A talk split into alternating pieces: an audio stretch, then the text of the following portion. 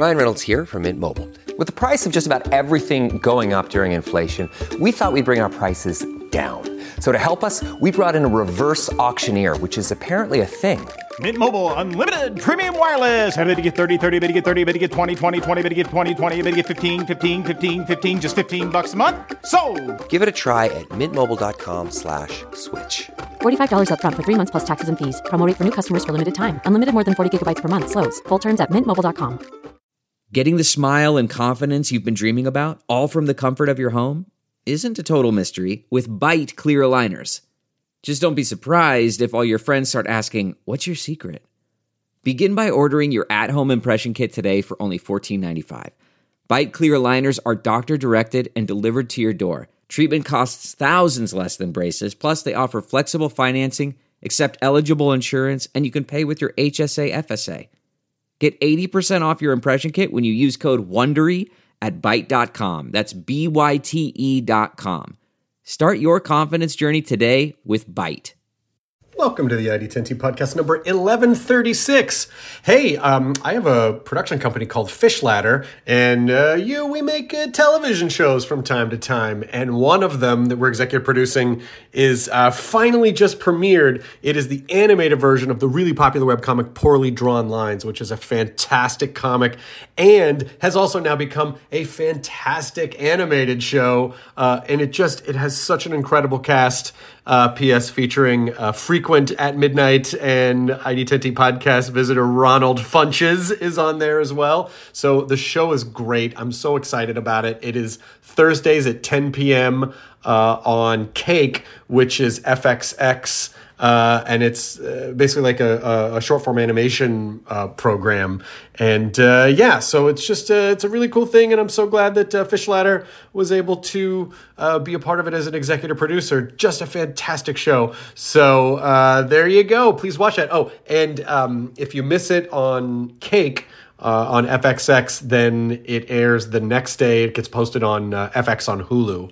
So uh, there's already got to be an episode up now because it just premiered. So poorly drawn lines. Cake on FXX and FX on Hulu. Uh, please watch it. Um, this uh, this is the corkboard now. Let's do the corkboard and talk about you, the ID10T community events at ID10T.com. Like Chris and Tony, who write, we're a couple of friends that are obsessed with all things pop culture and the connection between uh, people, events, movies, books, and more. So we created a podcast where we take two seemingly unconnected things in pop culture and explore what links them. Think Six Degrees of Kevin Bacon, but across all media. We just posted our third episode. Um, Weird Al Yankovic and Kurt Vonnegut, and would love for other pop culture nerds to check it out. Let us know what they think. Find the pop culture connection on all podcast platforms. What a great idea! It kind of reminds me of that old show Connections, where they take, you know, uh, two really seemingly disparate things in history and find out how they're connected. It's, it's such a such a great idea to do that for pop culture. So thank you for sharing, Chris and Tony, and uh, to everyone else. Events at id10t.com. This episode is David Yarovesky, or Yarvo, as uh, as I know him, my friend Yarvo, who is a fantastic director, and he's uh, just his third film has just come out. It's called Nightbooks, and it's awesome. Um, it's a real like cool modern gothic fairy tale, but for the family. Uh, that is on Netflix right now. Krysten Ritter stars in it. Um, it's just a really, really, really cool movie, and I highly recommend it. Yarvo uh, came on after he did The Hive, and then he came on after he did Brightburn, and now he's come on after uh, Nightbooks, and and hopefully will continue to come on. Uh, uh, just a, a really good dude and a great filmmaker, and. Um, it's really great when he comes on because you know not only do we get to catch up but also um, i get to um, ask a lot of questions about uh, the process of directing and how it evolves with each movie. So uh, you can watch nightbooks on netflix right now. I mean you could right now, or you could listen to this podcast and then watch it, or you could watch it and then listen to this podcast, or you could do it both at the same time because we've now figured out how to splinter our attention into multiple different uh, chambers so that we can consume multiple things at the same time. Uh, so here you go. This is the ID10T podcast number 1136 with David Yarovesky, aka Yarvo. Uh, roll the thing. Initiating ID10T protocol.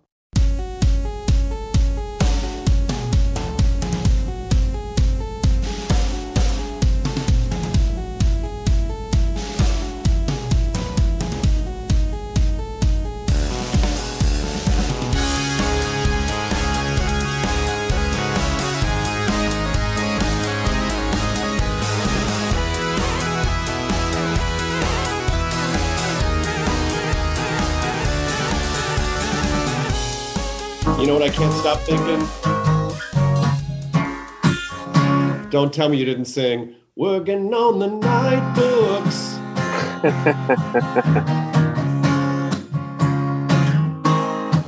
Come on. I can't I can't ever since I heard the title for that movie, I cannot stop singing that in my head. Night Books! Yeah, I remember, I Yarvo, I don't peg you as a Bob Seger fan. Uh, yeah, I'm not.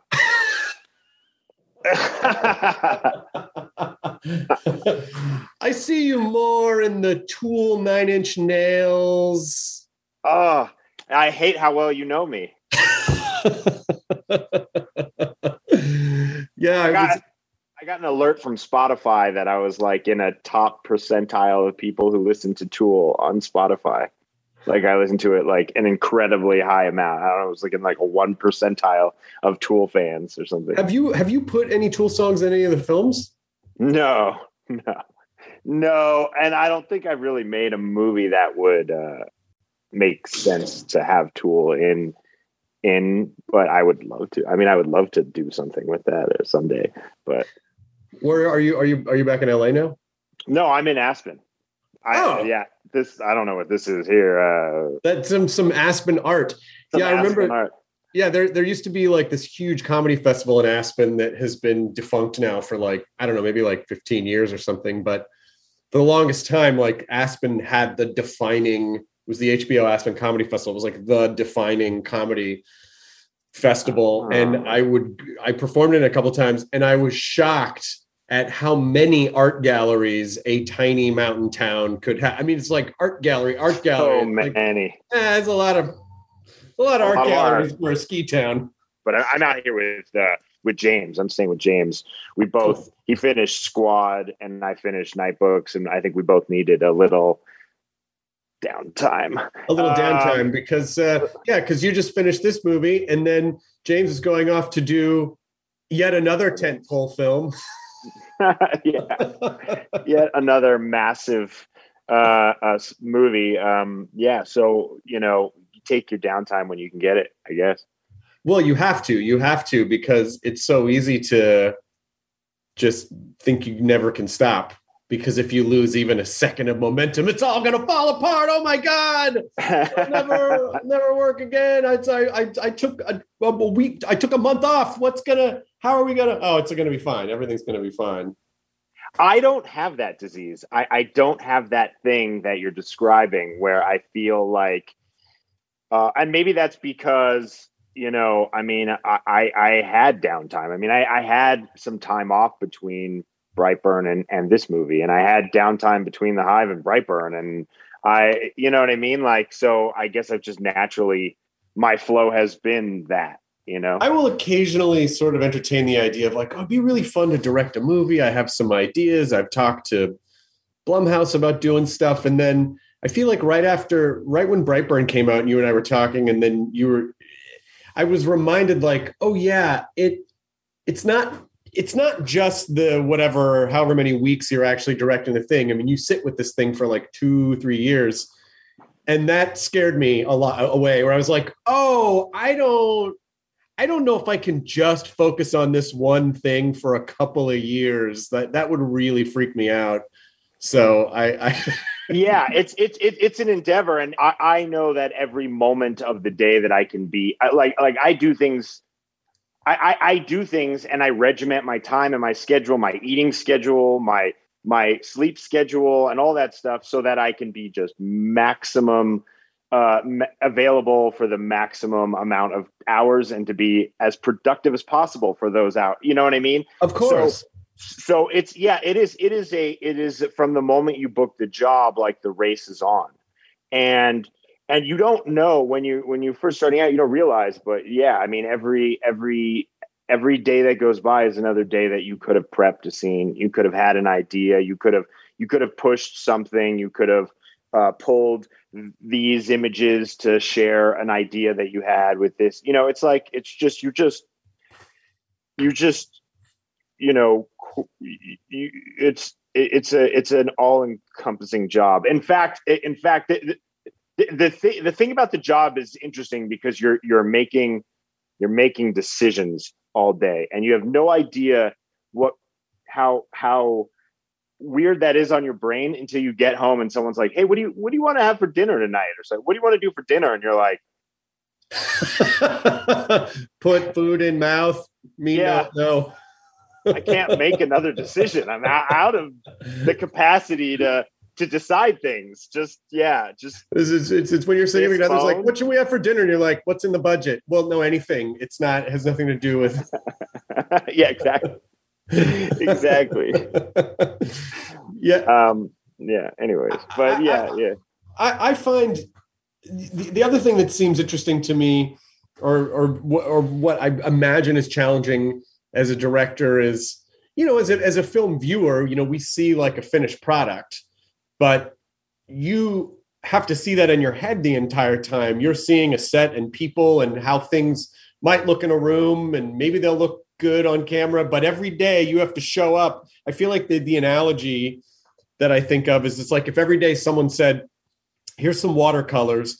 Every day I want you to paint a picture and uh, it's got to tell a story, you know, over a period of six weeks or eight weeks or nine weeks. But um, you have to just intuitively use roughly the same color palette so that it'll all match. You know, it's like you have to every day you somehow have to tone match as you get new ideas, as things come up, as you have to be flexible and things that you shoot in nine weeks. It's like who fucking remembers what they did nine weeks ago? but somehow something you shot nine weeks ago has to match as though if you were watching it that it just happened like seconds ago and that is very mind-bendy to me. Yeah. You have a team of people who are who are helping you and you still mess up. You know what i mean? You have you have i have a woman uh, you know on nightbooks who sat next to me the entire movie and she's the person i talked to most. Uh, you know of course we were filming during covid so we were both in like you know plexiglass phone booths and knocking on the booth and co- communicating by gestures and yelling and stuff but but um but she was the person I talked to most on the movie, and it's like, yeah, every day. It's like, it's like, where, where, where does the scene come from? Where's it going? What were they just wearing? What were they?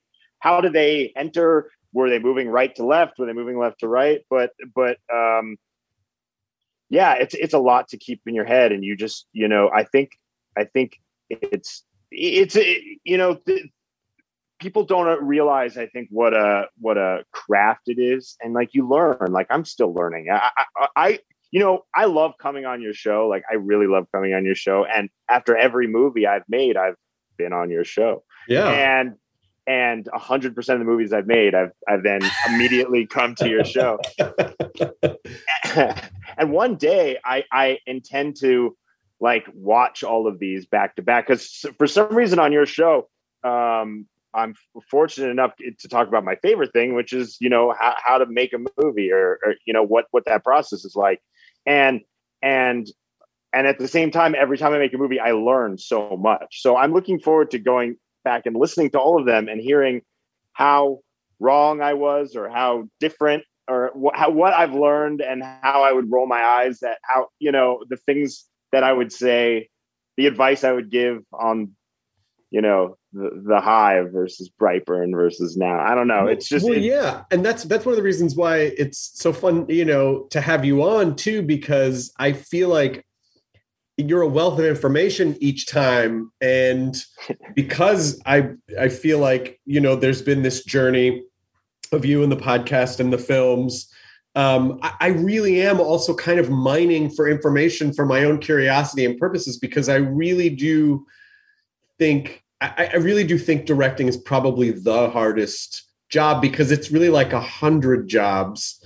And even though you, and even though you, I, I do forget sometimes like, well, yeah, but you also have to be a skilled delegator and you have to, you know, know how to let people like shine in the expert areas that you are not expert in. I don't mean you personally, but I just mean you as a, you know, in the general sense. And, um, but still, you still somehow have to keep the broad um, vision of it in, intact and and have it planned but be flexible and learn how to improvise but also keep everything tonally. So if someone walks out of the room and they walk into another room and then it's weeks later that you're able to tell the actor like this is exactly what you were tonally doing or even if you did a bunch of takes well these are the different tone. So it's just like a constant patchwork that somehow you have to keep all in your head and sew together and make it make sense which i believe is why lydia and i are so forgiving when we watch movies and most of what we watch are horror and low budget horror and stuff. And it's like fucking hard to make a movie. So it's so easy to go, oh, this fucking piece of shit. Why didn't they fucking, you know, it's like, yeah, you don't even know lazy. if they lost He's a whole lazy. day of film. You don't know it. Like, it, it's like, it's so hard just to make a movie. So I really am fascinated by the process of it. Also, everyone assumes that every frame of the movie is exactly as the director intended.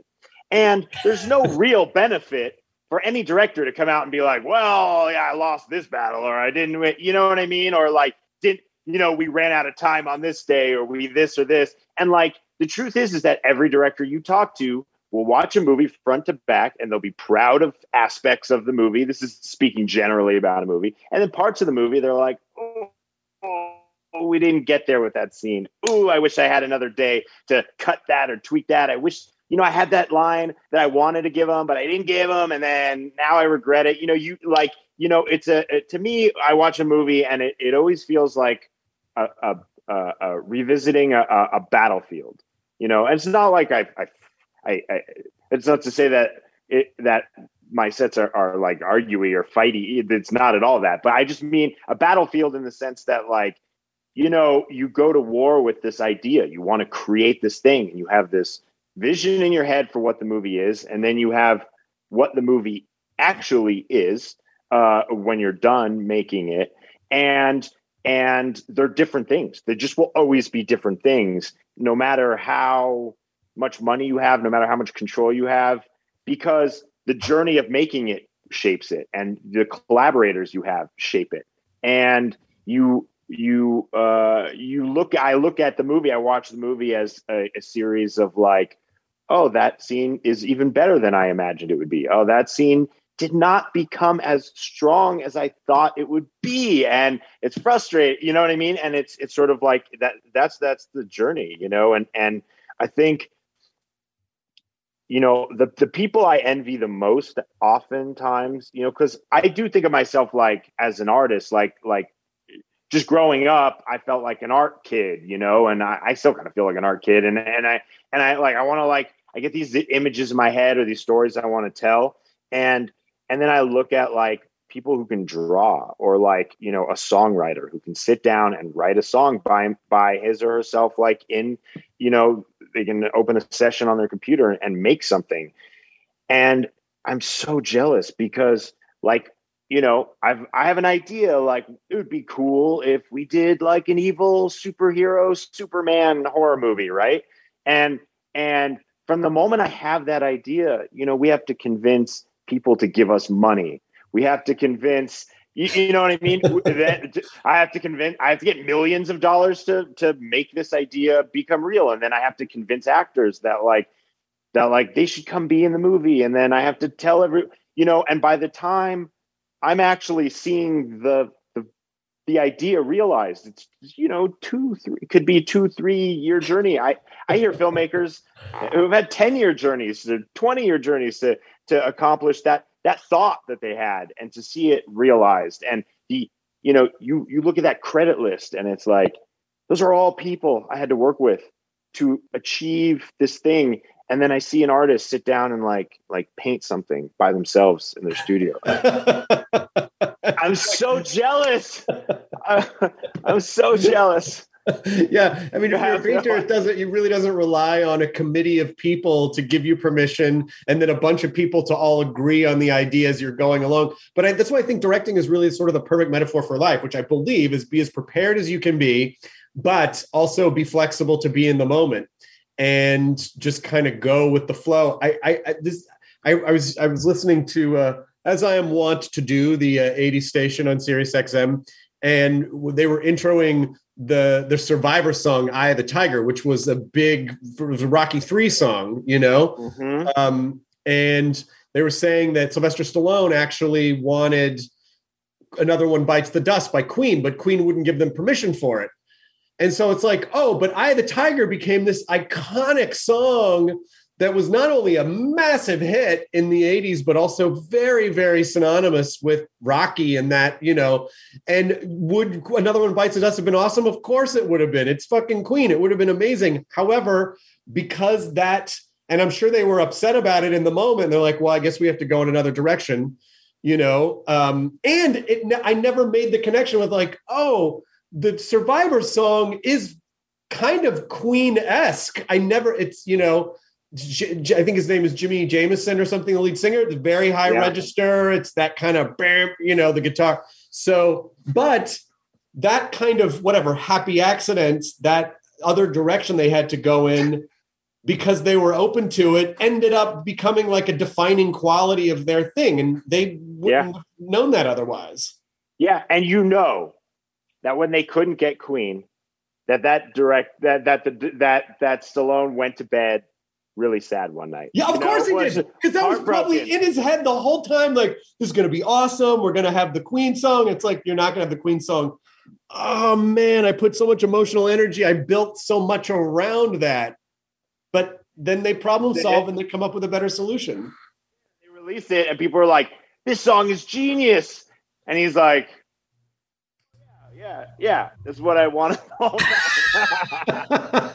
I thought you wanted the queen. Oh, I don't. No, I don't think so. Uh, no, I don't remember that. no, I don't remember that either. I don't. I hope no one tells that story on a satellite radio station someday. but it, but it is, you know, it is, it is that sort of rigidity of our ideas that I think you're talking about too, where you can get so planted in an idea and you really think and but then how many times, you know, when you go, oh, I, this one scene I thought should have been this and it wasn't, it's very often, unfortunately, the things you don't expect, which I think is good because it reminds you, like, you never know. So just kind of do what you can do and allow yourself to be surprised in either direction and just kind of try to go with it. The movie I watch when I watch my movie is not the movie you watch when you watch my movie. And it's not the movie that anyone watches. It's a completely different thing. I mean, you, you, could get really philosophical about it and think about how every single person has their own unique experience and they see their own movie when they watch the movie. But but but it is specifically true that the movie that I watch is not the movie that you watch. When of I course. watch it, when I, you know when I watch it, I dream of moments where I can sit with an audience and for like 10 minutes get pulled in and just be an observer watching it just watch it through the eyes of the crowd and just enjoy it as a movie. But whenever I see anything I, I've done, it's it's you're watching it, you're analyzing it. Does it still work? You're remembering the the the the process of making it.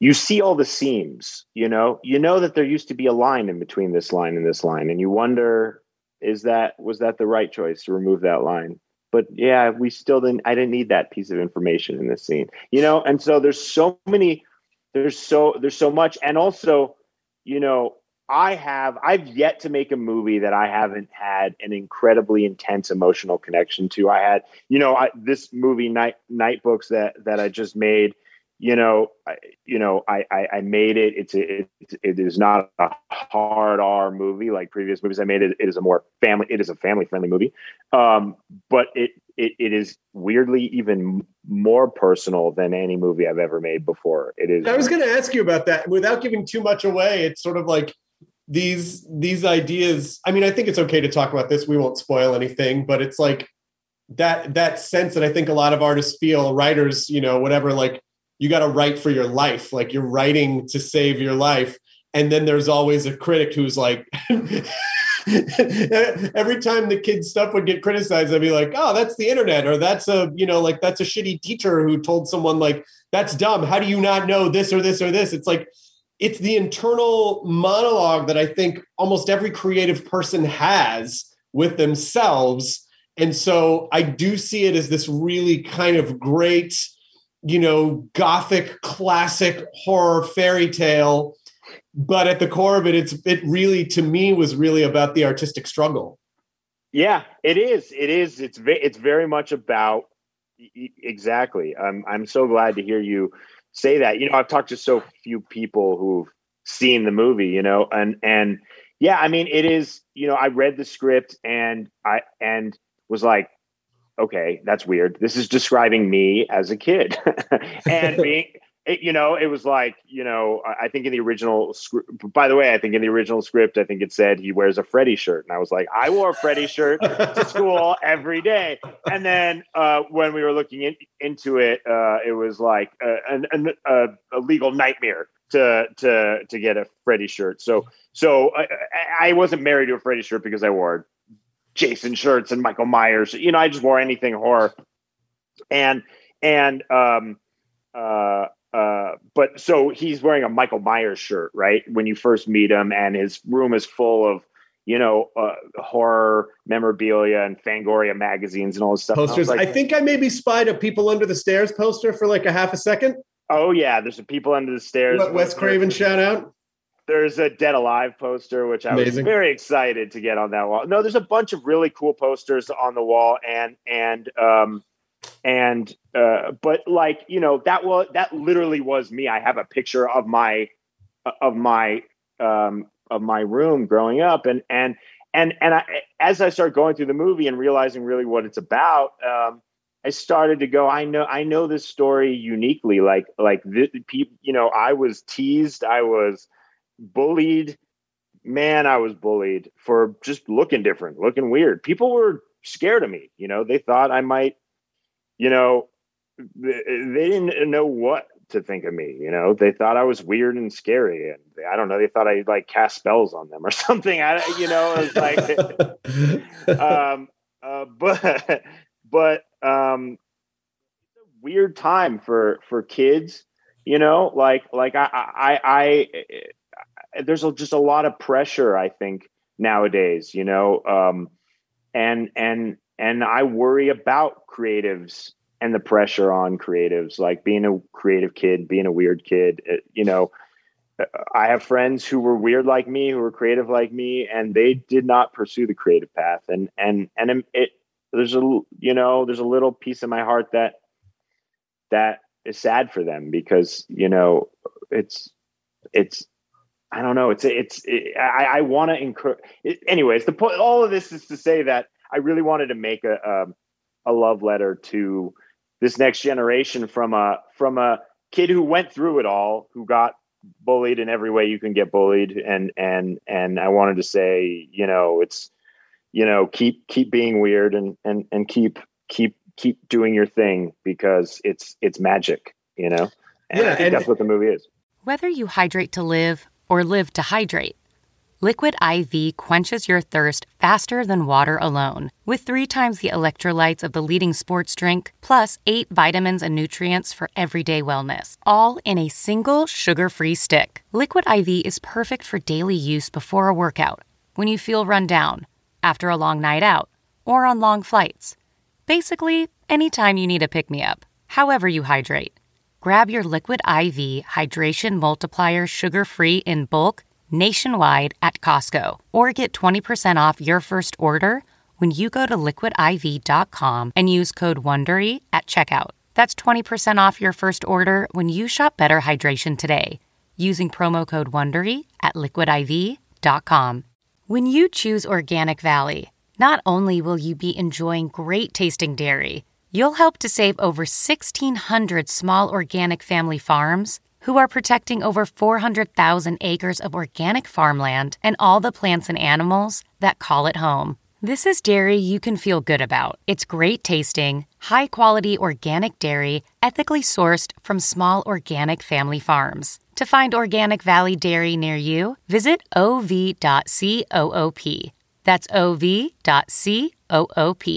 Yeah, and and and you kind of and you make the point in the movie too that like ordinary is boring you know? Like if you're being like everybody else and which is so funny because i feel like when we're young we're so compelled to try to fit in we're so compelled to try to fit in but it is those it is those sort of offbeat qualities and me it was my obsession with you know sci-fi and horror but mainly stand-up comedy and other kids weren't obsessed with stand-up comedy. They weren't quoting steve martin and you know every comedy special they saw. And so it was weird you know i was it was weird.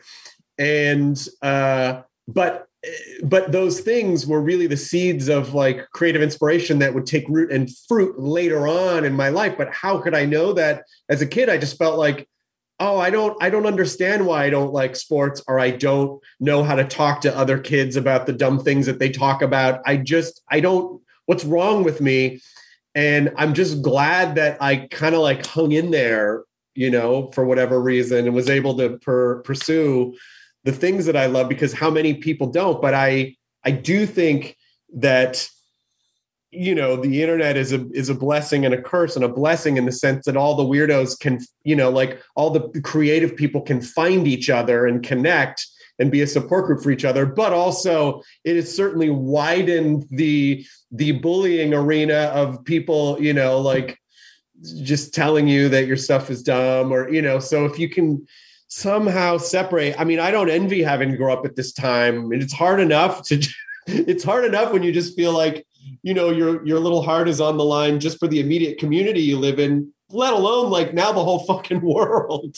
Yeah man. Like like you're you're exactly right. Like like the the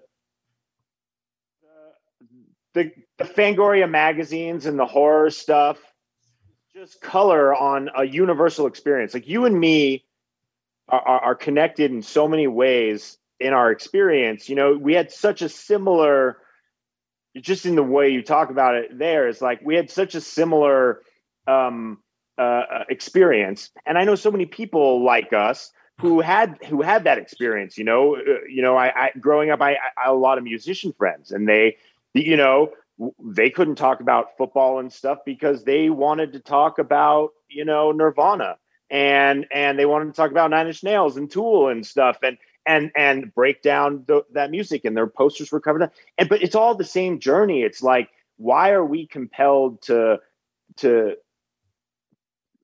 we found something in the world that we're just obsessed with.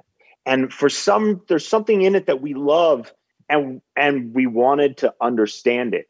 Uh, initially initially we just wanted to understand it. Why did freddie scare me? Why did this joke make me laugh? Why did this this you know what i mean? And then and then and then as you get older you're like i think i can i think i can do this to someone else. I think i you like for you i imagine i think i can maybe make someone laugh. I think i can i think i can scare the shit out of someone. Uh, uh you know?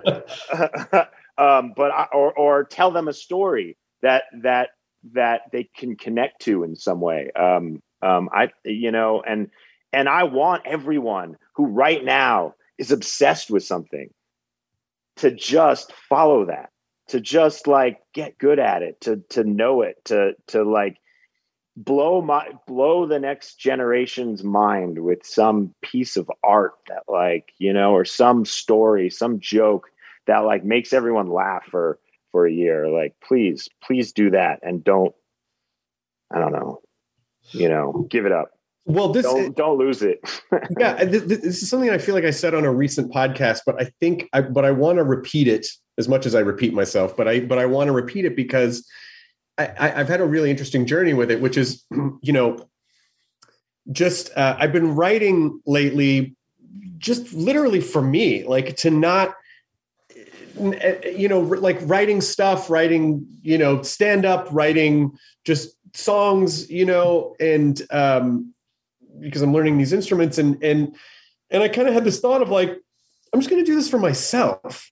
Like because I feel like so much of what we do is for the approval like relies on the approval of other people and not just the creative endeavors and the commercially creative endeavors you know so that we can make our hobbies like our careers but also just like our like online lives like everything is submitted for approval and so it becomes very easy to fall into the space where we can get so torn down by what other people that we don't even know or maybe don't even like if you if someone was shitty to you and you're like and you really broke it down you're like oh, i don't even really like this person. Why do i care about what they think about you know? This is famous famous stoic line of like why do you put more stock in other people's opinions that you wouldn't normally care about over your own about yourself? And so I, I've been like, you know, I I'm really enjoying this thing where I'm just making stuff for myself, and I may never perform it or release it or whatever. And what's been really gratifying about that is that it just sort of takes the external approval thing out of it. And maybe someday I will perform it and that will be fine. But for now, I'm not really thinking about that. And it has freed me up in so many ways that it's been a joyous experience. So I share that again, just kind of reminding people like, yeah, if you, if you want to make, if your goal is money or your goal is like, you, you know, maybe you do have to start trying to submit everything for approval, but just creatively, to be creatively fulfilled, maybe just try doing it just for yourself. And you don't have to tell anyone about it yet. Just see how it makes you feel. Then later on, you can decide if you want to release it after you've already kind of cemented your own security with it, if that makes any sense. Yeah. I mean, uh, it makes a hundred percent sense to me. I mean, I, I, I've, I'm listen. I'm really fortunate. I, I, have never. I, I. I haven't I haven't done anything that I've never made a choice based on money. Like every movie that I've made, I really wanted to make. And I know that there's filmmakers out there who make a movie they have to where they feel like this would be a great career move or they do these things and and and I am not criticizing them at all. But but I'm just feel fortunate and and and man it, it it's it comes from a play uh, but oh to say but I have done commercials in the past that are, you know, you take commercial. That's a job. You know, you do the job. I've done music videos in the past. At times I have huge passion for the job, but sometimes it was a job. And man, what a difference it feels like to to it just reminds you why like why why I'm doing this in the first place. You know, like if man, if I wanted to make money, like there were better ways there were so many better ways. the amount of time and and effort and heart and tears and just man, that you know that I put into this career, I could have made money doing other things. Like I could spend half the time and probably made way more money than I make. Um, um, but that's not what I wanted to do with my life. You know, I, I I knew that the only thing that would make me happy was telling stories and and and and and uh, you know there's another piece of it which is that I, I, have a technical fascination. Like i really like pushing the boundaries of like the technical aspects of filmmaking and and and how we can use new tech to explore different ideas or do things in a different way which gives you uh, you know an upper hand on storytelling. I love the marriage of technology and filmmaking. It's just man i, I that i bleed that I, I can't imagine a day in my life not doing that stuff. You know? Well, and you and you also you also do a really great blend of practical effects and and and you sort of cake decorate it with CG. I mean, there's there. I mean, I, obviously the the, I, I'm sure that some of the cat had to be CG because you just couldn't get you can't get a cat to facially react the way that you need you know one of those cats to facially react. But in general like there's a character that turns up at the end of the movie that's like holy shit what a rad like such cool there's such cool like makeup effects. And there's really great creature work in this movie too. And a dark version of a popular archetype of a creature without giving it away that's like holy shit, I never thought like it just it there's just some really great reimaginings of things in here that I think people are really gonna respond to, but it's obvious that you love the the creature work so much, even down to like the the eyes in certain parts and the cool like there's really cool stuff with eyes and characters. That's like I just imagine you like really geeking out. I'm like, how fucking weird and cool can we make these eyes? Like almost like Willy Wonka style. Like, how can we how can we do this? Yes, that is true. I I I, I you know, so KNB did our like pra- like our practical makeup effects, and they did an incredible job. And and then and then uh, Mr. X did our our visual effects, and and they also did an incredible job. And and I, I like you know coming into this movie, one of the goals, one of my personal goals was to create I wanted to like create the experience I had, like you know, watching you know, mo- am- mo- like Amblin movies that would be scary and and mysterious and but emotional and and it, it would be a, a, a whole um, it'd be a whole journey. It's, it wasn't just like uh, okay, I went in and I I laughed and then I got out. It was like it took me on a whole journey and and and and one of the when when I really analyzed like what made those movies those movies you know there's technical things you know there's the way the style of cinematography there's the way they were shot there's certain technical things that gave it that look. But one of the things that i really got obsessed with was like like making it make doing everything we can to make it feel real. And like and like to really imagine like this is an incredibly fantastical concept. There's wild things, and it gets wilder the deeper into the movie you go. But doing everything you can to to to give it a sense of reality. What if? What if there was a magical apartment? What if there was a witch? What if there was, you know, this apartment that if you opened a door, it could go into a giant library? You know, like like and and and and doing everything you can to to to make it feel real. And I think I think, you know, at times, you know, filmmaking at its at its uh, you know, I don't know, the stuff that uh, that doesn't really work for me is the stuff that looks pretty. It looks great in a in a in a style frame. It looks great in the trailer, but it just feels like a cartoon. Feels like I'm watching stuff just happen that looks cool, but it just doesn't feel real. And and this is a long way of saying, going back to what you were saying, that I also found that the most realistic looking uh, uh, things are when when when we use practical effects and then augment them with CG. Mm-hmm. And and and and the deeper into the CG well you go, you realize you know every time someone complains about CG or like oh crappy CG or they just threw money at it and made CG happen, it's because like it's because if you look at that shot under a microscope, there's just a hundred things that are happening that aren't real. You know, the skin is like shiny and no one's skin is shiny. You know, there's like, you know, the light goes into your skin and bounces around, and there's subsurface light scattering that occurs that you don't even think about when you look at it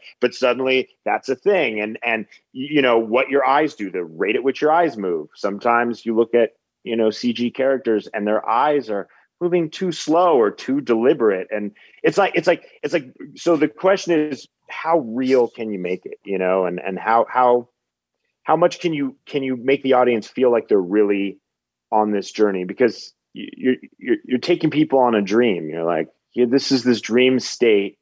And you're um, that person is sort of seeing these shots and assembling a story in their mind. And and like so much of it is like you want it to feel real. You want to be taken to these places and you want to feel the threat and you want to fall in love with the characters and you want to do those things. And so I don't know. I think, I think, uh, um, I think there, there's th- that focusing on that is, is it was a, was a mantra of mine. And also just, um, tr- trying to find ways to use, bo- to use both and, and just make the most convincing, the most convincing encounters with you know lenore the most convincing encounter with that shredder creature you know um yeah i don't know. Oh, yeah well it, it kind of reminds me a bit of how um chris columbus was on the podcast like i don't know nine months ago or something and he was talking about cool. he was awesome. talking about how his original idea for gremlins was just a straight up horror movie. And very coincidentally yeah like it was on someone's desk and Spielberg picked it up and took it home to read it and fell in love with it, but then said to him, like, it's a really cool idea. I mean, I'm paraphrasing. It's a really cool idea, but there's there's no heart in it. Like you need to have like an emotional center. It needs to have a heart. And so they added this whole element, which he's like, it was a genius. He was absolutely right you know and so that's where you get this you know this gizmo you know like you know and i sort of think about it as like okay, well, if you're making a movie, like where's your gizmo? You know, like what's the heart of it? And and and so for this, it's this very real emotion of like this fear that we fear as creative people or this idea of being bullied or, or, or like the creative things that we're into other people don't get them so like it's fucking stupid. You're dumb. This is dumb. You're dumb you know?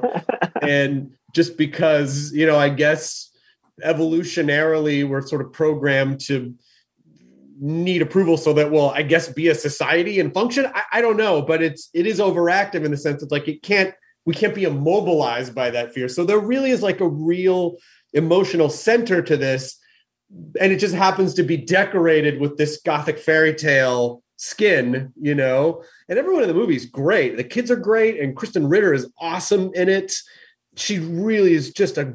She just plays this really great witch who's all over the place and um unbelievably so, mean right she's unbelievably mean to them at times unbelievably makes, mean makes me and, laugh. and but but again you know you find out why and it's sort of like Yeah. and it's sort of like why you know going back to the original x-men movie was at a time where like that was very revolutionary i think in in terms of like superhero films because we were very used to looking at heroes and villains and we didn't really ever understand the villain and all of a sudden we see Erik Lehnsherr and magneto and we see this villain who's like oh well in the first five minutes of the movie you completely sympathize with this horrible thing he's been through and why he never wants any group to ever go through what he and his family went through again. And so all of a sudden it adds this dimension. So he's just not this big bad villain who's just doing evil things. It's like, yes, he's expressing things in a very bad way, but you see like the beginnings of how how could how could that have happened? and so you you you reveal some things like I, I, it's so hard to without giving anything away. Anyway it's not just you know evil villain you know? Yes she's very mean. Yes. But when you start peeling back some of the layers some of it's like oh here's how she became that way Yes. Yeah. Yeah. I think, you know, it's funny, right? Like, I think people don't really think about movies like this, but we're all in, but we instinctively do. Like, eh, we've all seen a movie and been like, it was fine. That movie was fine. Like, why? Like, why did I, I why should I care? Why did, you know?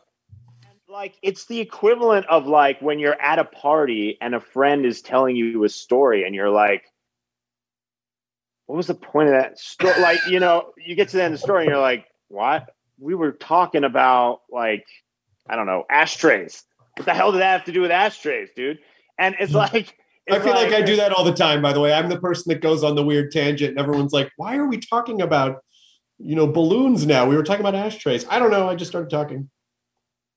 I just, I just, it just thought this thing, but, but like, but like, like move. I, I, I've come to think of filmmaking as like, as like not all too different from me sitting at a party across from you and telling you, oh, you know what, oh, you know what happened the other day? This, and starting to tell the story, and like, and like, the more believable it is, you know, the more the, the more you can get pulled into it, the more surprises, the more twists and turns in it, the more you might get pulled into the story. And at the end of the story, that it better have some point because sitting here listening to you for who knows how long 20 minutes, uh, 15 Yeah. minutes, it could have been two hours, who knows. And you get to the end, you better be like, oh, I see why you were telling me the story. It all makes sense now. And, and, and that, you know, that really like the, the those are like the basic fundamentals of of movie making that often get overlooked for it looks great, it sounds great, there's cool stuff. Oh, that one action sequence kicked ass, but it's like why'd you tell me the story in the first place? And I think that's where you're get, you're getting at with what Spielberg was tapping into with Gremlins. You know, like this is really cool. This has the mechanics of everything, but but why why should I why should I care? Why why will it be more than just you know I jumped a couple times? Yeah, and like the thing about the party is that yes, people are paying you in their time and attention, but then you're making Yeah. a movie and then they're also literally paying you with money. I mean, I guess it'd be like if you went to the grocery store and you spent 90 minutes in a grocery store and you paid the clerk $100 and you left without any groceries. it's like, what did I just Yeah. spend? Like, shouldn't I, shouldn't I have something to take Yeah. home? I spent Yeah. a lot of time and money. Well, sorry, fuck you, too bad, you know? Yes, a hundred percent. And everyone has a bunch of stories in their life that they tell over and over and over again, right? They have like their collection of stories that things have happened to them or or whatever. And and those stories they've they've they've been a filmmaker with. They've shopped. They've told so many times that they realized, oh, this part gets a little long. They've cut it down. They realize that if they start here, it's more surprising when you get to the end, which is like, man, it's like screenwriting 101. Like if you introduce it here and then it gets to here, oh my God, there's like great change that's occurred. And just like, like, you know, y- eh, those are all the muscles, you know, and, and, and those are all the things that you, I don't know. I, I don't know. There, there's no point to work. I, I'm just going to crash this story into a wall to Where's my groceries? what are my fucking feels like. groceries? Yeah, exactly. No, but but but you're you're right. I mean, it's like we are a storytelling species. You know, like this is this is how we understand things. This is how we convey things. Stories are how we um, survive. You know, and how we pass on information. So how do we, when it's quite literally your profession, how do you do that in a succinct way that conveys all of these things, but without over conveying? It's simple enough, you know Yes. but also addresses like complex and i don't know i mean that's it's i do think there are some innate parts to it but then it's also just like practice and going back to the thing about it can take you two or three years to make a movie you know i i could go do stand up two nights you know i'm, I'm sorry seven nights a week you know two or three shows and all of a sudden i'm do, getting a ton of practice you really get to kind of work on one thing at a time and then look back and go okay, so now what did I learn after that last two or three years? Yeah. That, and that, yeah, that's a hundred percent right. Like, like you are someone, your craft is, and you are someone who I envy who can just, yeah, like you can walk into, a, like, you guys, especially, man, because you guys can riff. You guys can just be handed a mic, go on stage, and do your art, you know, and you can get do. I'll do a 15 minute set, and then you do a 15 minute set. Are you kidding? like, oh, what I wouldn't give to, you know, oh, but like, right, like, in some ways, I look at going to parties and sitting around and like smoking a cigar and having a chat and telling stories about your life with someone as the kind of equivalent of getting to do my art without really having 200 people that I also have to and Navigate. it in three dimensional space as opposed to Yeah. just like saying words. Yes. Right. Because right. Because I could just be like, okay, so something you need to know about this is blah blah blah. And then I can start the story, right? But in a movie, I'm like, oh, I have to find a way to get the audience this information. It isn't so stupid and obvious, and it isn't just been done, but you know, like like it's just yeah, it's it's it's such an interesting experience to make movies. And the audience is just getting smarter and better and they demand more of us and they're you know uh i mean you think about it right? And i bet you feel about this way with comedy right? Like people just keep coming in and raising the bar you know? And it's like damn did you see how funny this was? Did you see how funny this was? Now that's the new bar. Did you see how good this movie was? It Uh, is, but you but, but to me, but like- that that's creatively inspiring because it makes me go, okay, so the bar is up here.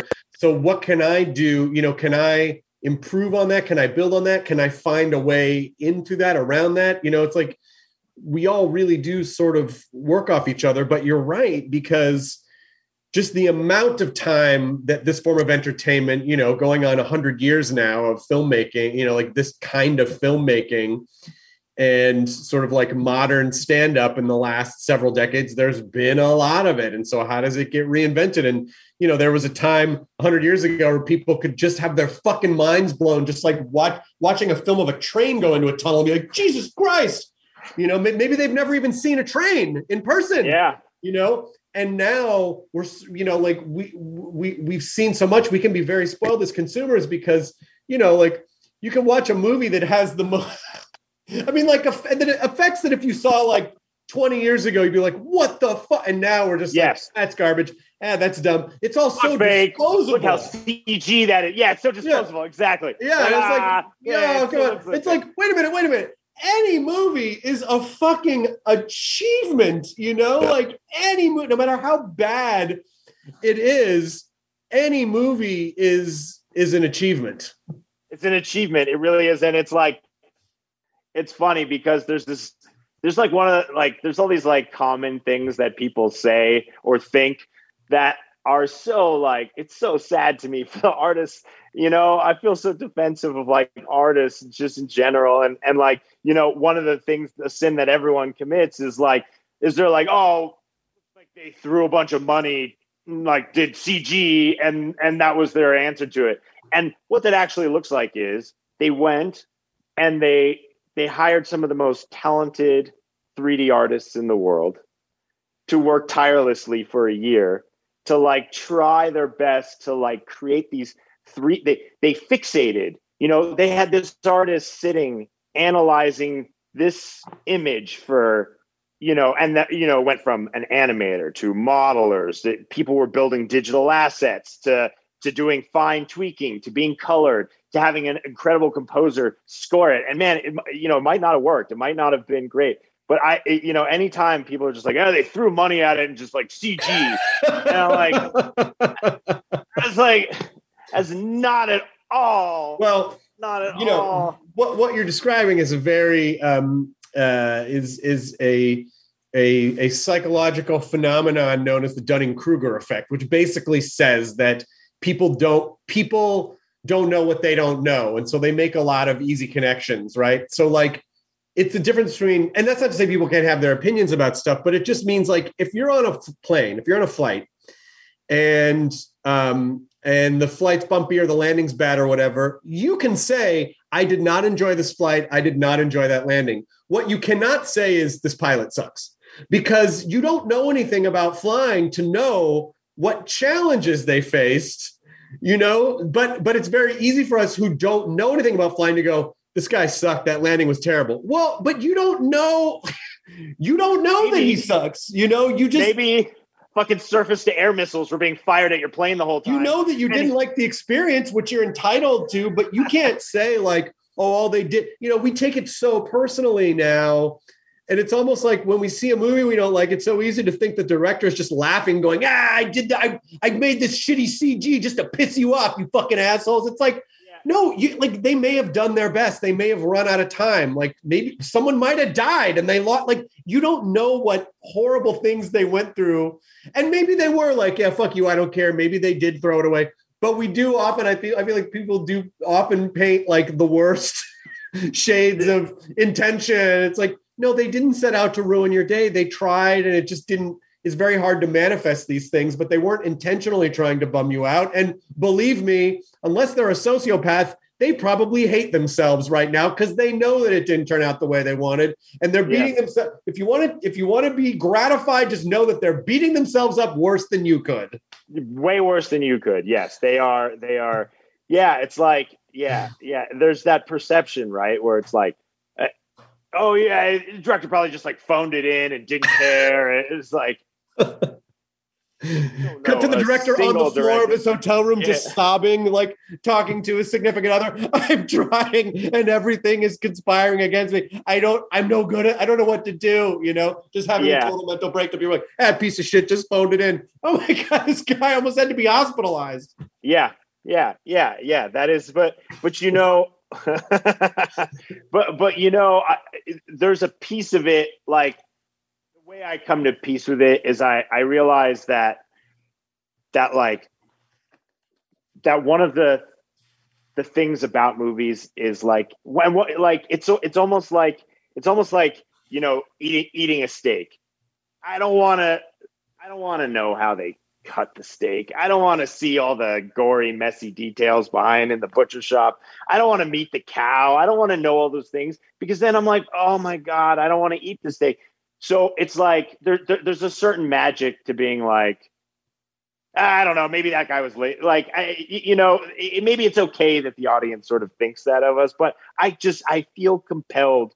I just feel defensive of artists who are, you know, these guys, you know, especially CG artists, man. No one gets crapped on harder than CG artists in this town. You know, on Twitter, there's like, oh, this shot looked terrible. And you know, there's a CG artist who's, you know, they're not. It's not like a big movie producer. It's you know, it's someone who who has a job who went into their studio and worked. You know, they went into the shop and they worked really hard on it. They're like, that's my shot. And they did the best they could with what they had. You know. Yeah, and they're probably really, really, really good. And oftentimes, what you find is if you talk to that artist, they tell you, "Yeah, I told them this wasn't going to work." I knew this wasn't going to work. Oh my God, you're so right. They, they all the time they're like they're like yeah like I told them but but you know but it's what it needed to be or that message didn't get to the higher up or what you know like it just it, it's like the lines of communication can be wicked on a movie where there's a bunch of people running around it's like well, how come this actor didn't get their call sheet? Well, this person didn't tell this person this, but it's like so many things can go wrong. But but you're right about the artist. Maybe they submitted something else, and it was you know like it would have looked cooler. But the I always think about how the um, the same person has been cutting my hair for like 25 years, and I and he's amazing and I love him and he does makeup for all the shows that I work on and Heron he's just he's the best. He actually is the one that introduced me and Lydia. He set us up on our No way, really? Yeah, yeah he's he set he set us up on our on our date, Sean. I love him. He's the best. Um, he's like family to me. And I find that the times, the only times that I ever go, ah, I some of my hair is when I go, hey, you know what? Would you just he'll finish and I'll go, you know, what if you just cut this one? It's when I try to micromanage because I don't know what I'm fucking talking about. And he did it great. And for whatever reason, in a split second, I was like, oh, I want it this other way because in my head, I don't know enough to know what I don't know. And I don't know how to manifest things, but he's very sweet. So, okay. And so he'll do it. And I'll go, oh man, it was better before the way you did it. You know what I should do? And I constantly say, like, I think I'll just trust you to do what you are an expert at doing. yeah. And how often we just need to, and it's not to say that we can't ask for things or try to craft an image together collaboratively, but oftentimes, like, you know, it is prob, you know, like, like let's just trust the creative people that we hire, the experts to do what they do because that's what we want when we are hired. Yeah. We don't want like a studio person going, oh yeah, this is good, but can you make those walls orange? Why? I don't know. I just like the color orange. Well, but that doesn't have anything to do with you know. Please yeah, let me do it the way that I wanted to do it. I promise you hired me for a reason. Yeah, yeah, hundred, hundred percent. Yeah, I, yeah. It, it, it's that, and it's also the. It's also bad. It, it's it's like, and this is something that you know there's no perfecting you, you, you, but there's only getting better at and it's how you give notes to people and that's not that's not just directing that's like right if you were like hey, you know what? Make the front shorter. He'd be like, in his head, he'd be like, why the fuck am I making it shorter? Uh, but but what's really happened in your mind is like, I saw this photo where my hair was, you know, where where the the the sides were longer and it looked better or whatever it is, you know, and th- that might not be the case, but you know, and and and or, or like I liked how when it was short, it went this way or something. And so you're not really you're you're, you're sort of trying to treat the cause and in effect you could actually make your hair look really stupid. Whereas if you're like make my hair look cleaner or make my hair look make this look tight does that make any sense? Absolutely. Uh, absolutely. Like you you wouldn't you know if someone was you know like if if an artist was painting something or even if it was like oh you know i'm having some work done on my car and then you went in and you tried to tell the mechanic like oh, could you just do, and you didn't know what you were talking about, you're probably going to fuck something up because you don't know. Again, you don't know what you don't know. So there are probably 10 reasons why the thing that you think would work doesn't work because you don't know how it works. And so, you know, now I just, I kind of just let him do whatever my hair he wants. It's like, you know, I'll go, oh, maybe, you know, I wouldn't mind having a little longer. So then he does what it does. And I'm like, oh, it looks fucking great. Yeah. I, yeah. I, trust, I trust you. I, you know what you're doing. I don't know. So just it's I appreciate it. Yeah, yeah, yeah, hundred percent. Yeah, no, there's and there's you know that by the way that's in That's in everything. That's not filmmaking. That's just a. It's it's a it's a it's a it's a it's a way that people manage other people that like often just leads to disaster right because you you hire someone to do something that you're not good at like i i couldn't animate i couldn't animate a shot right but i can get a shot and i can be like oh i wish he lifted his leg a little bit you know like when i get mad i do this you know? So then the note comes through to him and it's like lift his leg a little more. And he's like what does that even mean? Lift his leg? And he's like lifting his leg. And what i meant was when i get mad i'm like i'm mad you know? Like i, I like like that there's a you know? So what the real note is like is like make make him make him move his body in a way that that is expressing you know frustration you know? Like that that thing you do when you're frustrated you know and and that's the note but sometimes the note just that gets received is make him move the arm more yeah because what does that mean telephone where someone it's like you tell one person and then by the time it's like by the time it gets to the artist it's like make him turn his head what? We were talking about legs. This is about frustration. So you're yeah. right. It is about clarity of Which, notes and stream of communication. Yeah, and and that applies to everything. You know, like like make the make the presentation shorter. You know, is is is, better than like you know you know then that because if you're like this presentation needs to be out and we need to give it to them i'm worried these guys have you know short attention span so you know, we should just just tighten it. Find a way to tighten it is a much better note than being like cut this this line and then cut the, you know just be, like like getting into the weeds of like pulling word. Don't don't you know don't use run on sentences or something. It's like no, but but but but also but also the other constraint that you have as a director is you're on set, you're shooting, you're working like 16 hours a day. You don't always maybe necessarily have the time to explain the whys of things or like really sit down and go, okay, so for this one shot that's like a second yeah. and a half long, what I really and what I and this comes from a thing. So it's like then on top of that, how do you manage and organize your time, which is a whole other, you know, you have this limited resource of time. Yeah. You know, it's like time, yeah. quality, and budget. You're you get there's three things, but you only ever get two. You yes. know, and so how yes. do you? Every movie wants three. Every movie, but you only get two. yeah yeah, it's true. Um, um, but um, yeah, I mean, that's why I said there's no perfecting it. I mean, I, I get better at it. You know what I mean? But uh, the but uh, I, I, am imperfect. I've given a bad note many a time. You know, I'll give a note to VFX, and then I'll see the next iteration of the shot, and I'll be like, okay, I see what happened here.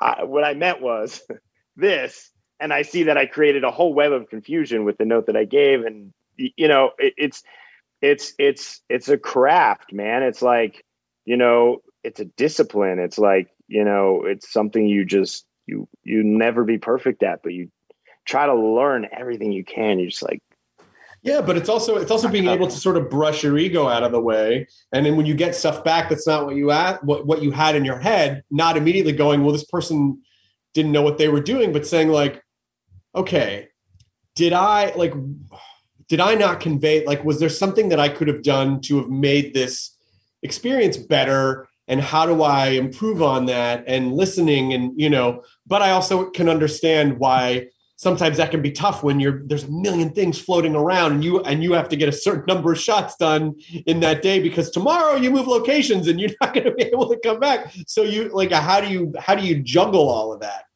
Yeah, no, it's high stress, high stakes situations constantly, and you know, like it's it's an interesting experience making a movie because you're just like you know, you know, if I don't get this scene, oh, it, it, you know, listen, I, I, think this changes the higher up you go. You know, if if, if I was making a two hundred million dollar movie, this may not be the case. This wouldn't be the case, but I know even in the budgets that I'm at now, um, which are which get bigger in every movie I make. You know, I'm I'm you know, it, but I still feel that I feel that that pressure of like if we don't get this scene well, it, it won't be in the movie mm-hmm. if this doesn't work now it won't work it, and and and so right it's like so there is that um th- that's what adds the the the stress and the pressure is is is working against the clock that kills you at the end of the day that that kills your scene you know um um yeah You hear that? Your dog knows. Spring is coming sooner than you think. But the warmer weather also means that fleas and ticks are coming back. Fleas are an itchy nuisance and can easily get into your home, furniture, and beds, which can be terrible. Ticks are even worse. They're hard to spot but can carry disease and get your dog really sick.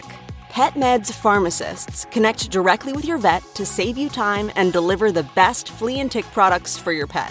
PetMeds offers low prices on all flea and tick meds, including NexGard, Simparica, and more.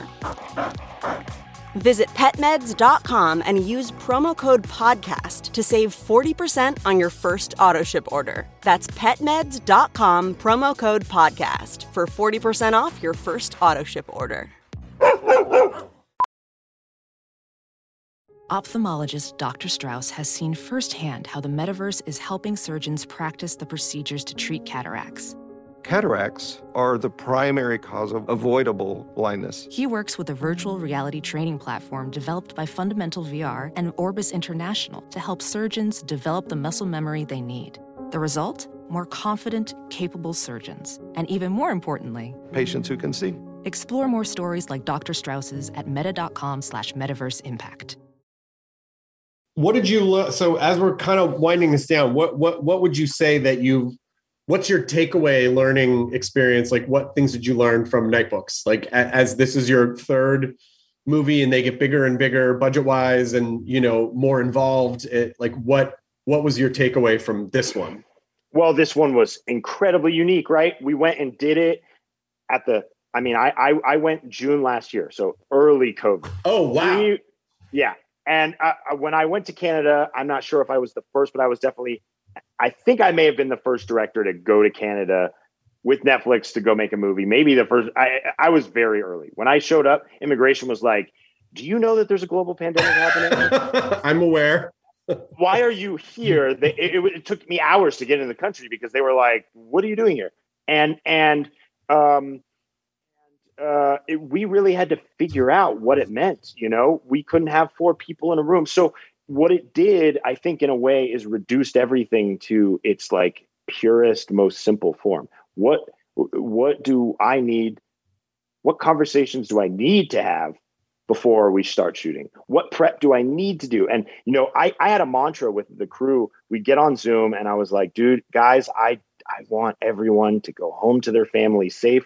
I don't want coronavirus to ever be on our set. I don't I want I want to protect everyone. And I, I was like, guys, we need to, we need to treat this movie like we're mo- making movies are hard, and we need to treat this like we're shooting a movie on the moon. We are in, you know, a a a uh, an environment that uh, poses great danger to us that could potentially you know it's it, it is going to require coordination so that we don't stack up so that we're not in the same space and and and and could and could um, get each other sick. I mean, the, the, the extensive amount of effort that went into keeping people safe was tremendous. And so I would say that the the the, the there were a lot of like creative lessons and those are like sort of longer to explain but i think i think the my my takeaway on this movie uh the, the simplest one to get into i guess at the end here is to just say like is like is just is really what we were talking about is how is is giving the the most information I possibly can to the person who is going to be most responsible for that thing being there. Like if we're talking about sets, I need to be heard by the the you know by the person who is overseeing the sets, and I need to communicate in the clearest way. Like this is why I this is this is why I'm not happy yet with this set. This is what I want to achieve, you know, and then this is what I think would get us there. But do you have idea? And like like reshaping the way that you communicate to to get better results from people was really the and doing it in a time when it was over Zoom, even though we were two offices away, so it has to be over Zoom. Um, um, it was interesting, or you know, yeah, doing it through from a phone booth, a, a plexiglass box that I had to work out of. You oh know? Oh my god, that's right. Like as if directing a film wasn't a steeplechase enough, and it's like, oh, now we're going to add this like global catastrophe on top of it, and all these rules where people's lives literally are. It's like you have to. I mean, it it it's like obviously the stakes always feel big. You know, whenever someone's entrusting you with money and reputation or whatever, you know, but it's never life threatening usually. until Yeah. you know 2020 and it's like Yeah. oh and on top of that eh, the world is also dangerous so it's like Yeah, and there's kids the on air set. can kill you so There's kids on set. There's Of children on set. You know what I'm saying? It's like it's like it's already high stakes, and then you're like, there's there's children on set. Like, please wear your mask. Please. wear- you keep know, this like as safe as possible for these kids. Uh, keep it as safe as possible. Like like we need yeah. And so and so you know I, I i'm i'm man i am proud of everyone involved in this. Netflix the actors the crew everyone. We did. We kept people safe. Uh we didn't we no one ever got coronavirus on our set. Um um and and and i like that was a big accomplishment you know for me personally. Um and and i think we made a movie that all of us are really proud of and and and and excited about because it's it's so different than than family movies than other family movies you know and it's it's it, it has a lot of heart and and but you know i'm just mad because i know we're wrapping up and i really wanted to talk to you about that thing on instagram that you posted yesterday. I don't know oh about about the baby I am so happy for you, dude. I I mean, am. I can't tell you how glad I am to be able to talk about it. Like we, you know, because Lydia, we're recording this in late August, and so, but I think it's not. This podcast isn't going to come out for about a month because Nightbooks comes out September fifteenth on Netflix. It does watch it. And so, you know, like we've known for a few months, and we really just just told like really just our family and a few people, but you know, we just kind of were getting to the process, making sure everything was okay. And I was totally following Lydia's lead on everything and how she wanted to handle it and, you know, message people, tell people, you know, whatever. And so, um, but it's just great to be able to talk about it. And it is incredible. Like it really, that cliche thing that everyone tells you, oh, you just won't. It's because there's literally nothing to compare it to. I don't know. It's just, I think I wrote this on Instagram.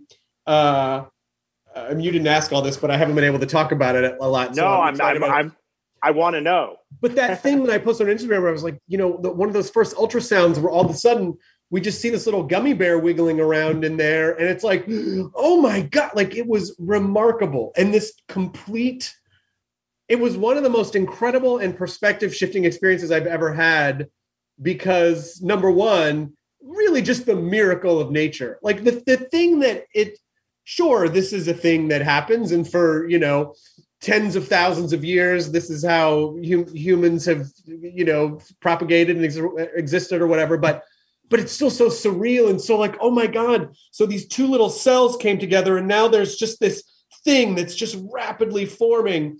And i don't know in this moment i really just felt like oh nothing else really matters. You know what i mean? Like all these other things these you know, and I love to work. Careers very, if yes, it's all fun. I love stand up. I love, but all of a sudden everything else just kind of melted away. And like, no, this is really the most important thing. And I- and I- and I felt really happy and peaceful about that. Like it just it felt amazing, and it feels amazing. And you know, that's not to say you know we're not going to sleep much for the next several years, but that's fine. Like I Yeah, don't sleep great anyway That's the job, dude. That's the job. yeah, but it just like I don't know. I imagine people who've listened to the podcast regularly sensed something was up because I've started asking people kid questions. Aha. You know, like, oh, you have kids, so what do you, you know, because I'm just Yeah. now I'm just trying to absorb information to just be like the coolest, best parent I can be. So yes, I appreciate that you I, I, I, I've never listen. I don't have a kid, so I don't have that experience. But that, but I have a comparable experience, which is that my entire life, you know, you hear, "Oh, your wedding day will be like the greatest day of your life," and I'm like, "How? How's that possible? How is that possible? It doesn't make any sense." Uh, I mean, maybe it will, but I don't know. I've had some great days. I don't know. Like it'll be a great day, but and then you like are standing there in the moment, and you're like, oh, and it hits you, and you're like, the greatest day of my life, and it's just like the most overwhelming feeling because you're like, I'm surrounded by everyone I love. I'm gonna marry the woman I love. Like you're just like ah, ah, ah, you can't even speak. And I often hear parents like yourself, like hearing you describe it, it sounds so much like that experience. And I, I, I it, it, it, it's no, it moves me like, like watching you talk about it is so, it, it's like, it's incredible. Like it, it it's like a life changing moment for you. And it, it, yeah, congrats. I'm so happy. I appreciate that. And you, and you do, it's like, you know, like you, you know, we look at people that we know, like uh, David Dastmalchian, and it's like he'll post about his kids and he just gushes about them, and you understand why, but then you realize you're going to have a kid, and you're like, oh, I really understand why. They're the most yeah. important thing in the world, and they're like, you want them to be happy and safe and and feel supported and loved, and you love them. You know, it's like you really understand this whole other level. And uh, so it, I don't know, like I, I know I'm just the beginning of it, and um, but it's it's remark. It really is just it's fucking remark. Like in the way that we say it's remarkable that a movie gets made, it's remarkable that a person gets made. Like it's just the pro the the processes that occur. You know, where Lydia will go, you know, she's like, I, I just feel a little tired. It's like, yes, because you're literally forming a person. Your body is forming a person you know yes. like the cellular energy that is involved with what is happening inside you right now is mind blowing like the, yeah. the science of it is insane. It, it's just incredible.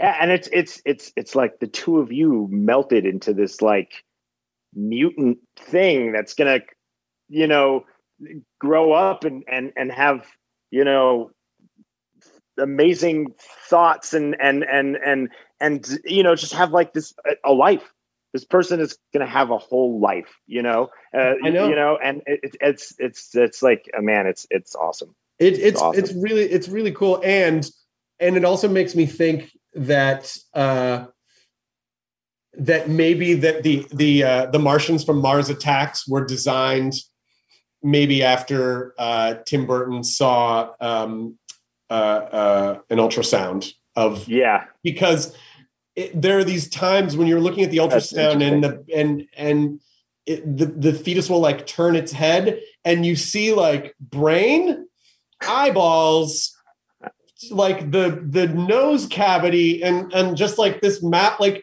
and you're like oh my god and it's hard not to go ack ack ack ack because it just looks like this little alien you know and you see the spine and the bones and the I mean, it's it is it really, it really is just insane. Like watching a person form is very normal and very surreal at the same time. But we're we're just we're over the moon about it. Oh man, Con- congrats, congrats. That's uh uh I am over the moon for you. I you know the thing COVID robs us of all these little moments and like, you know, if I wish you could have been here in Aspen when we saw your post. Oh, you know that's I mean? so nice. Because it robs you of that moment when everyone's like, oh, you know, like, ah. and it's unfair to you. It's unfair to you guys. You deserve to have that moment, but just know it definitely happened here. All of us were like, ah. well, I, I, really, I really appreciate that. Like, yeah, I mean, you know, like, yeah, you know, people have kids every day. They've been having kids for thousands of years but it does but it, it, it never ceases to be magical when it's happening to you and so i don't know i'm i'm uh i you know it's it, now now it's like we're starting to get to the point where i'm like okay now i got to start doing research and i got to make sure you know we do all the right and lydia's like so on top of stuff it's amazing it is amazing uh even the fact that you know like she she says the term like we're pregnant. And I'm like, that's very nice of you to give me a co-producer credit. I don't, you know, it's nice that you say it's like the royalist of wheeze, but I, you know, like you, you know, you are incubating this life. Thank you for saying, you know, but I really, you know, I'm I just, assistant. I'm an assistant. I'm your assistant. so, I'm just. I'm your to- PA. How can I help? I'm your PA. I'm here, your PA. You know, I can run to the store for you. I can heat up water. Like I could do whatever you. I could do whatever you need. I really feel like, you know, I feel like the fair thing would be is if like you carried it for a month and then I carried it for a month and then you carried it. You know, it's like. but she's been absolutely amazing. Absolutely amazing. I believe it. That's great. That's great. Um, well, it's nice to see your face. And by the It's way, really we nice to see your love the face. movie. Liddy and I, we were so excited to get to watch it the other night. And oh uh, man, I'm glad. I, I had a suspicion you guys would enjoy it. It felt like I don't know. It just felt like something. Knowing you guys that that uh, you guys would find a connection to, and man, I'm I'm I'm happy to hear that. I really am. I mean, I knew like when I heard that, you know, what the movie was called and that it was your movie and everything. It's like, oh yeah, yeah, yeah. I already. I mean, I can already. I already know this, it's going to be something fun and weird and gothic and colorful and you know, like and and it was just all of those things and so much more. So I really hope people watch it and and it is. It's like it's a movie. It, like it obviously is it skews more like a traditional fairy tale, like the darkness of like traditional fairy tales. But I do believe that it is still a movie you can watch, you know, with kid, maybe not like four year olds, but like, you know, like kids. Like you can watch the movie with your with your family. Yes, that's it. We've made it. We've I I made this for families to watch together, to be scared together, but not to push it too far, but to literally push it as far as I possibly can, but just not over that line so that you can't watch it with your family. And and that was the that was the goal. And uh yeah. I mean, yeah, Yeah. like Gremlins was a family movie, but it is terrifying in places. Like I wouldn't show Gremlins to like a small, small child because it's like there are fucking scary gremlins in it that are doing scary gremlin shit. So, Oh, but yeah. I would still say that it is a family movie, a family Christmas movie, you know? Yeah. We talked about Large Marge, you know, and how scary Large Marge was when we were making the movie. I talked we talked about like, you know, um uh Roger Rabbit, like the end of Roger Rabbit when his like eyes fall out and he's got like cartoon eyes under. He starts talking in a high pitched voice and he's like When I killed your brother, he Yeah, talked just like, oh my God. that's so scary. That scared the shit out of me when I was Oh, and how just- sad when they melt that sweet little pair of shoes in the dip, you know? Yeah. Like, Yeah. oh, heartbreaking. Yeah and i wanted stu- you know i wanted it to feel like that i wanted you to really be scared and really have your heart broken and and you know i didn't want to pull the punches you know Well, excellent job. Congratulations. And, uh, thanks you know, I look forward to doing this again after movie number four, which I, me too i'm so i look forward to it Uh, it's, do you even have any idea or are you just kind of sitting for a minute? I, i'm writing something right now that i think is really cool in between brightburn and uh, uh, this movie i wrote something else that i'm also setting up and i don't know. I, I but the future is is unwritten you know until and i always feel like until i'm on set uh, I, I don't trust the movies really getting made. So um i'm i i'm looking forward to seeing what what the future brings honestly Well, thank you for another wonderful conversation, Dave. It's so good to see you. Uh, it's great to see you And now I say the end. ID 10T scanning complete. Enjoy your burrito. It's all a lighthearted nightmare on our podcast, Morbid. We're your hosts. I'm Alaina Urquhart. And I'm Ash Kelly. And our show is part true crime, part spooky, and part comedy. The stories we cover are well researched He claimed and confessed to officially killing up to 28 people. with a touch of humor. I'd just like Sure. to go ahead and say that if there's no band called Malevolent Deity, That is pretty great. a dash of sarcasm, and just garnished a bit with a little bit of cursing. This motherfucker lied like a liar. like a liar. And if you're a weirdo like us and love to cozy up to a creepy tale of the paranormal, Or you love to hop in the Wayback Machine and dissect the details of some of history's most notorious crimes. you should tune in to our podcast, Morbid. Follow Morbid on the Wondery app or wherever you get your podcasts. You can listen to episodes early and ad free by joining Wondery Plus in the Wondery app or on Apple Podcasts.